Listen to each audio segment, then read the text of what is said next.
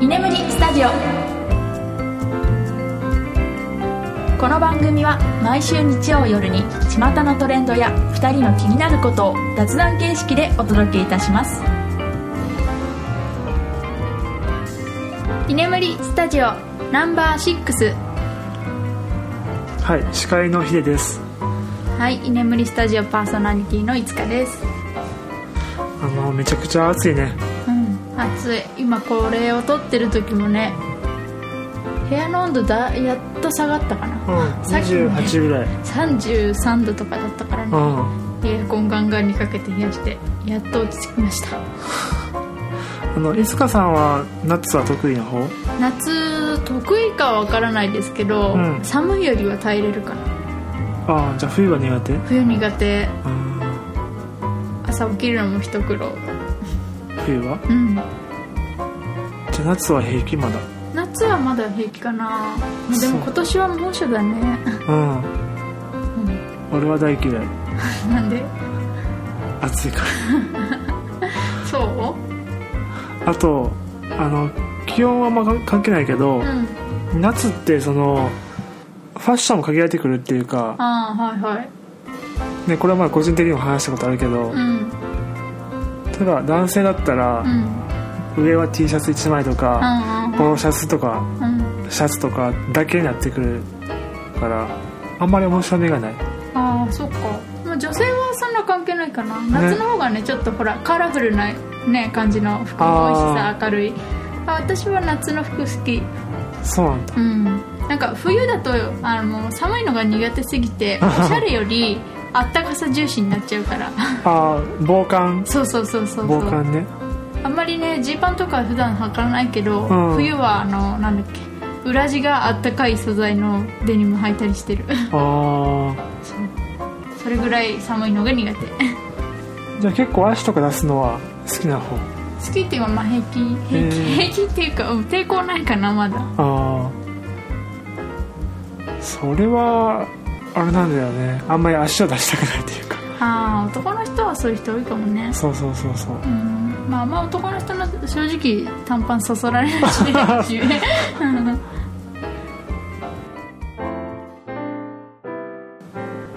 はいでは今日のトピックスは今日のトピックスは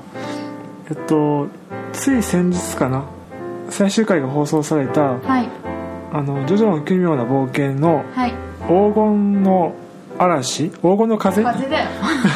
金の風第5部ですよねはいのアニメについて話したいなと思いますはいヒデさんのジョジョは好きうん大好きですうんそういう割にはタイトル間違えてましたけどね いや違う違う違うあの原作はないんだってばこういうサブタイトルがあーあーそういうことそうそうそなるうほどえじゃあもうジョジョは1から今いくつまであるか分かんないですけど、うん現在まで見てますえっとねえっと今連載は8部までやってるんだけどもうん8部はあんまり見てないコミックはそうなんだでも7部までは全部見ましたへえで今回テレビアニメ、まあ、放送は終了しましたけど、はいはい放送してたのは第5部ということで、うんはいえー、イタリアがそうそうそうそう舞台でね舞台で、なんか名前もねいろいろジョルノ・ジョバーナとかねうんブローのブチャレティとかちょっと日本人からすると 発音しにくいのとかが確かにでもなんかね食べ物の名前が多いのあかるよな、ねパンナコッタと かチョコラータとかね美あー味しそうな名前が そうそうそうそうまあ全員ギャングなんですけどねあそうなんだよねうんでも今回のその5部の今日はね「ジョジョの奇妙な冒険」5部のお話をしたいと思いますはいちなみにいつかさんははいあの漫画を読んだことある漫画はねないじゃあアニメから入った感じそうアニメからそう知りましたこの5部がねきっかけでジョジョを知ったんだけどねあ最初は全く知らなくてあうんうんうん名前はギリ聞いたことあるかな「ジョジョの奇妙な冒険」っていうこのフレーズだけは聞いたことあってはいはいはいで5部をたまたまね放送してる時に見てうんなんか絵が独特ですよねこの作者のタッチがうだ,、んから最初は正直な話あんまり好きな絵柄じゃなかあっそれはうんわかるた、うん、俺も最初はそうだったでなんか擬音「ゴゴゴゴゴ」とかさ、うんそれが文字に出 て出てるからなんだこれって思った、うん正直でも見てるとなんか、まあ、ストーリーは面白くて、うんだんだんハマってきてうんうんうんうんキャラクターもさあのちょっと奇抜なね格好とかヘアスタイルの人が多いんだけど、そうだねうん、なんか自然とねそそれもねかっこよく見えてきて そうそれからあのネットフリックスでそうだねあの 4部とか3部とうか、んうんまあ、1部2部も見ましたけど、うんうんうんはじゃあもともとはその興味なかったジョジョだと思うんですけど、どの辺に惹かれましたどの辺にハマっいた、えーどの辺だろ何でもいいけどうなんかあのスタンドっているじゃんほらうんうんその発想がなんかふ他のアニメとかではないあー確かにねそうなんか人間本体が戦うんじゃなくてそうんうのんスタンドを通して戦ううんうんうんでその各自のスタンドもそれぞれ個性があって、まそうあ、ね石持ってるやつとか、うんうん複数いるやつとか、うんうんなんかあとこういう能力あ自分にもあったら超便利とかはいはいはい あはったかなそういうのを見てて面白かったいじゃあそのスタンドって意味だとゴムの中ではどのスタンドが好きキスタンドそうだなャラクター名私ではもいいよスタンド名はちょっといまいちうんうんまだわかんないけど、アバッキオのスタンドが持ってたら絶対それを使って商売 する今ワッキョのねちょっとページを見てるんですけど、はいそうムーディーディブルースこれは確かあの時間を巻き戻してなんか再そ生できうる再生できるみみたたいいななそうそれやってあの探偵とかやりたいあで儲 ける絶対解決未解決事件なんてさせないあ確かにねうんこの能力すごい欲しいと思ったう、んうんしかも結構前50年とかそれぐらい見れるって話だったからそうだねあの話の中で、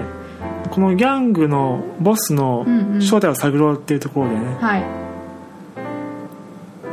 そうそうそうありましたねそういうのが、んそんな過去まで見れるんだと思ったら、もうこの能力が一番使い勝手がいいなってああなるほどねそうそうヒデさんはお気に入りの能力というかスタンドはあります俺はね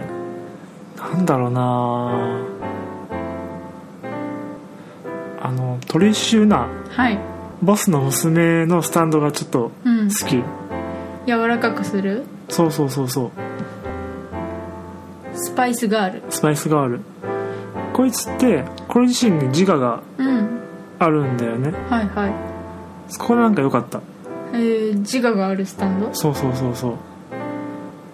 自我があるといえば、うんミスタのスタンドもえっ、ー、とセックスピスセトルズこれも自我があるねそうそうそうしかもね6匹いてあ引き合いあペット扱いすると怒るんだよねそうそうそうだから6人いて6 6人違う個性があるっていううん面白さ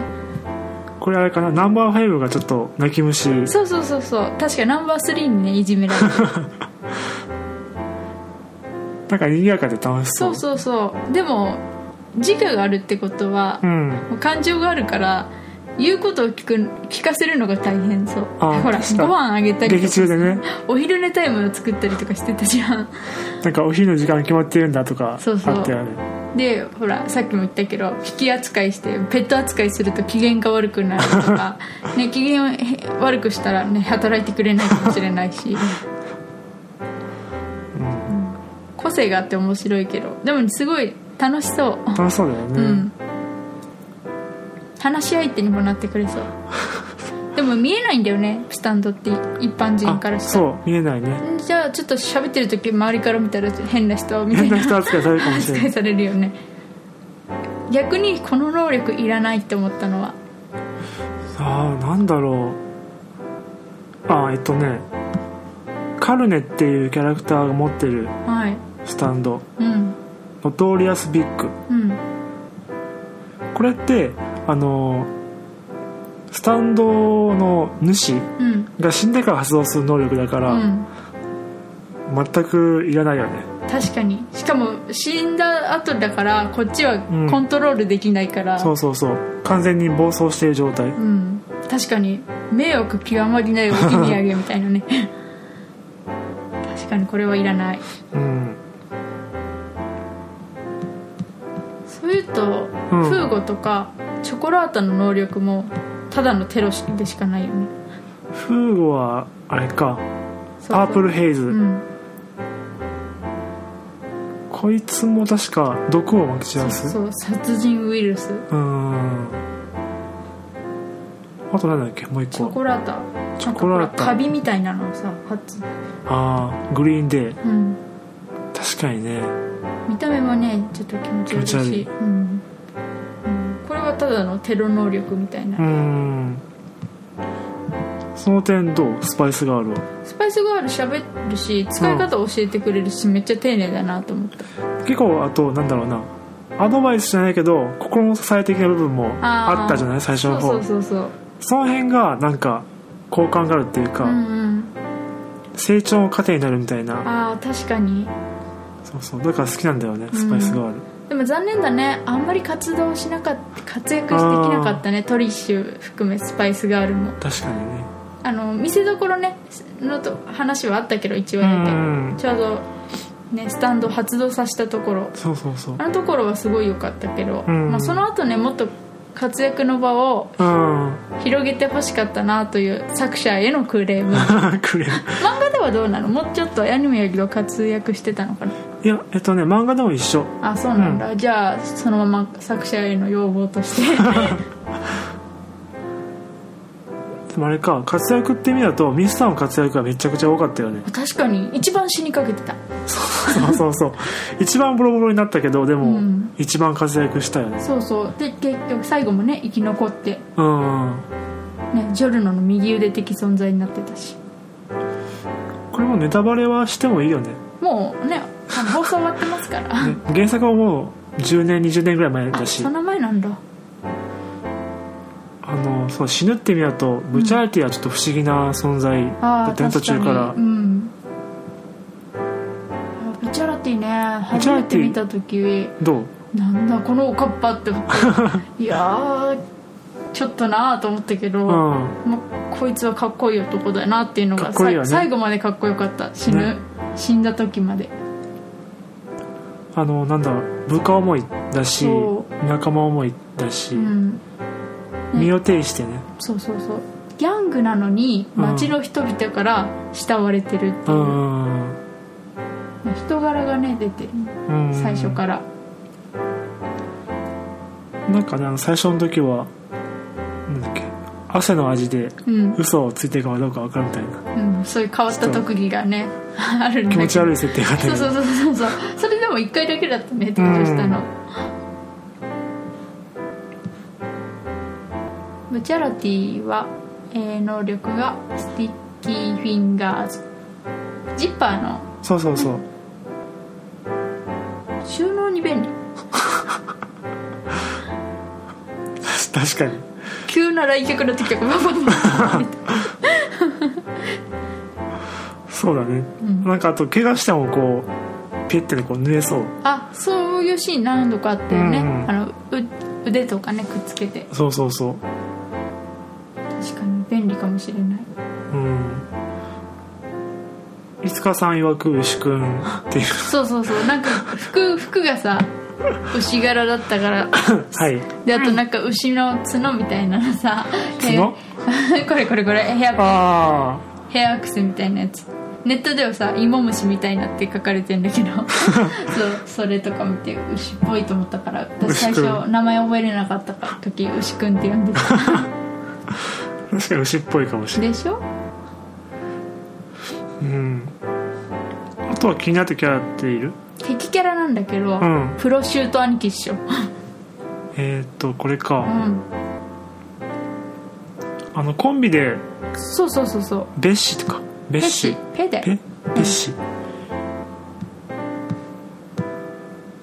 そう厳しいんだけど、うんでもペッシーの面倒見がすごくいい、うんもう本当に兄貴確かにねそうだからプロシュート兄貴って私も呼んでたあー、まあ、最終的にねそのペッシも成長そうしそうたし、うんで自分がもう瀕死の状態になっても能力を最後まで解かないという、うんうんかっこいいなと思った敵だったけど、うんうん一番ちょっと敵の中では死んだのもったいないなってのは思ってる、ああなるほどうねんあのー他のメンバーって結構服装とかさ個性的だけどさ、うん、うん、この人はなんかねスーツっぽくてさあ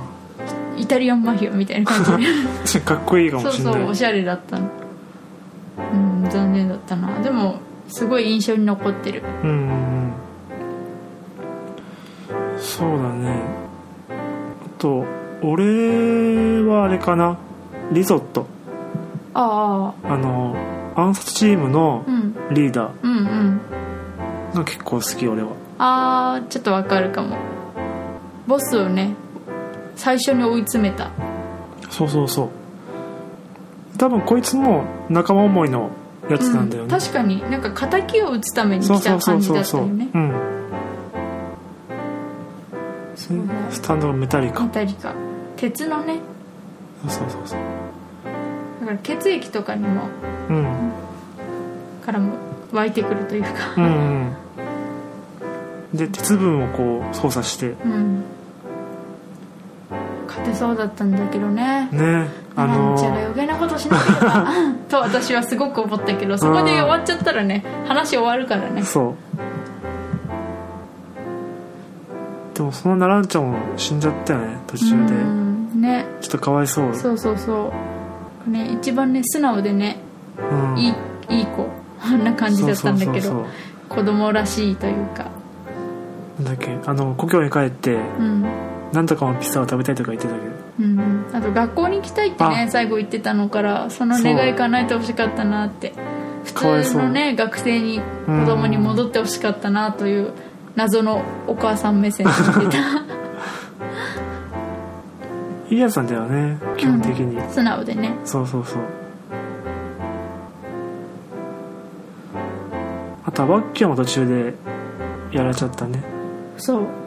一番最初にねあのうんうん海チ岸ャラティチームで最初に殺されちゃったうんでも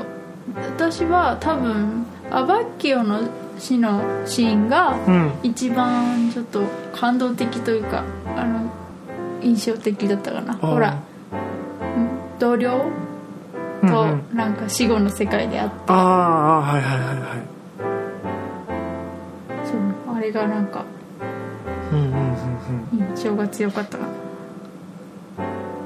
確か同僚との会話の中であのー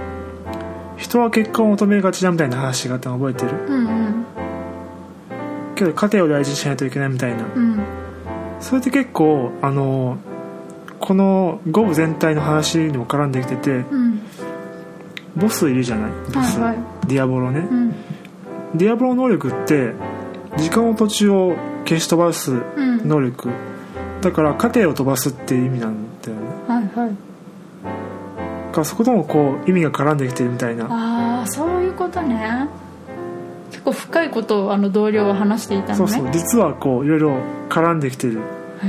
えすごいねそれもなんかジョジョのねいいところなんかねジョジョはそういう哲学っていうか、うんうんが結構含まれてる感じがすうる、んうん全体的になるほど五部以外もねうん飯塚さん的にこの「ディアボロ」はどう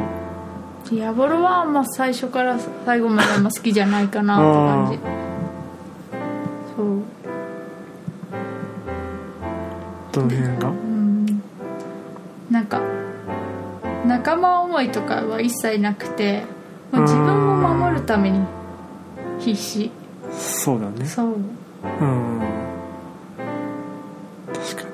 もうよ用心深いがにうん絡まって私は臆病とか卑怯とかそういう目で見てた、最後はあでもちょっと最後の死に方は かわいそうだけあうんどまあでもね今までのこと考えたら自業自得じゃんみたいなところはあるよねそうだよね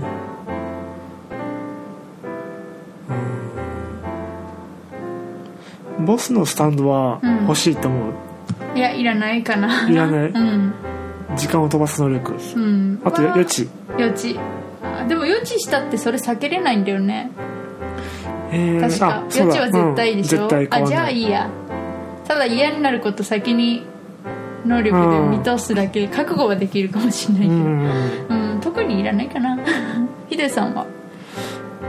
俺もいらないかな、うんあの他の部のボスの能力、ん例えばザ・ワールドとかあえーディディオね、とかは欲しいと思うけどうん、キングクリムゾンはなんかいまいちかな、いまいちだようね、んはい、というわけで「ジョジョの5部はい」なんですけど、まあ、いつかさん的にはおすすめできるアニメ、他の人にも面白い知らない人にはぜひ見てほしいうんうんうんうん私もそれでハマった口だから他の部も他の部だとそうだよなうん他の部も4部とかはうんね5部より残酷性は低くて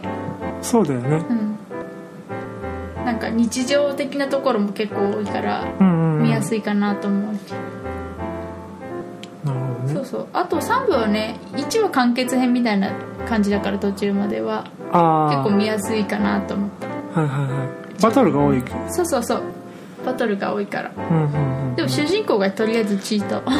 そうだね何でもありみたいなそうそうそうそうまあそれもそれで面白いしとりあえず状態を出しておけばいいでしょみたいないいでしょみたいなね5部でも出たあのポルナレフも一緒に出てくるからあー3部も5部見たら3部もぜひ見た方がいいと思います、うんうんうんあのよく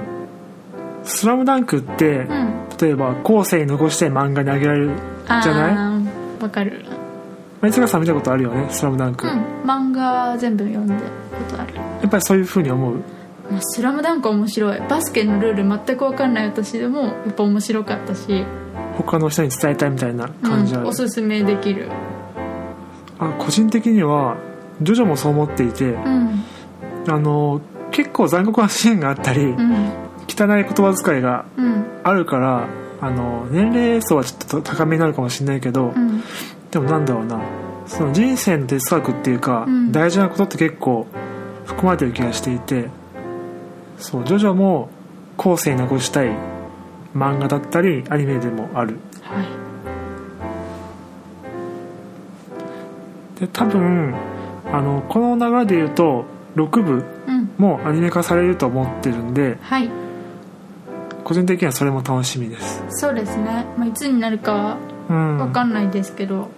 でもずっとね1から5アニメ化されてるのでそうそうそ6うそ番もう期待してますいつかさんは6部見たことはないんだよねはないねじゃあぜひ楽しみにはいしておいてくださいはいはい居眠りスタジオナンバー6もそろそろ終わりのお時間となってきました、ははいい、今回は「ジョジョの奇妙な冒険」についてお話ししましたはいでは来週の居眠りスタジオのご紹介をヒデさんお願いしますはい、えっと次回は少し短縮版になっちゃうと思うんですけどもはいゲームについてテレビゲームについて私が喋りたいなと思いますそうですね私全くゲームやらない人なんでうんヒデさんメインではいお話ししていきたいなと思います、はいゲーム好きの方ぜひ聞いていただけたらと思います、はい次回の「居眠りスタジオ」は8月18日日曜日の夜お届けいたします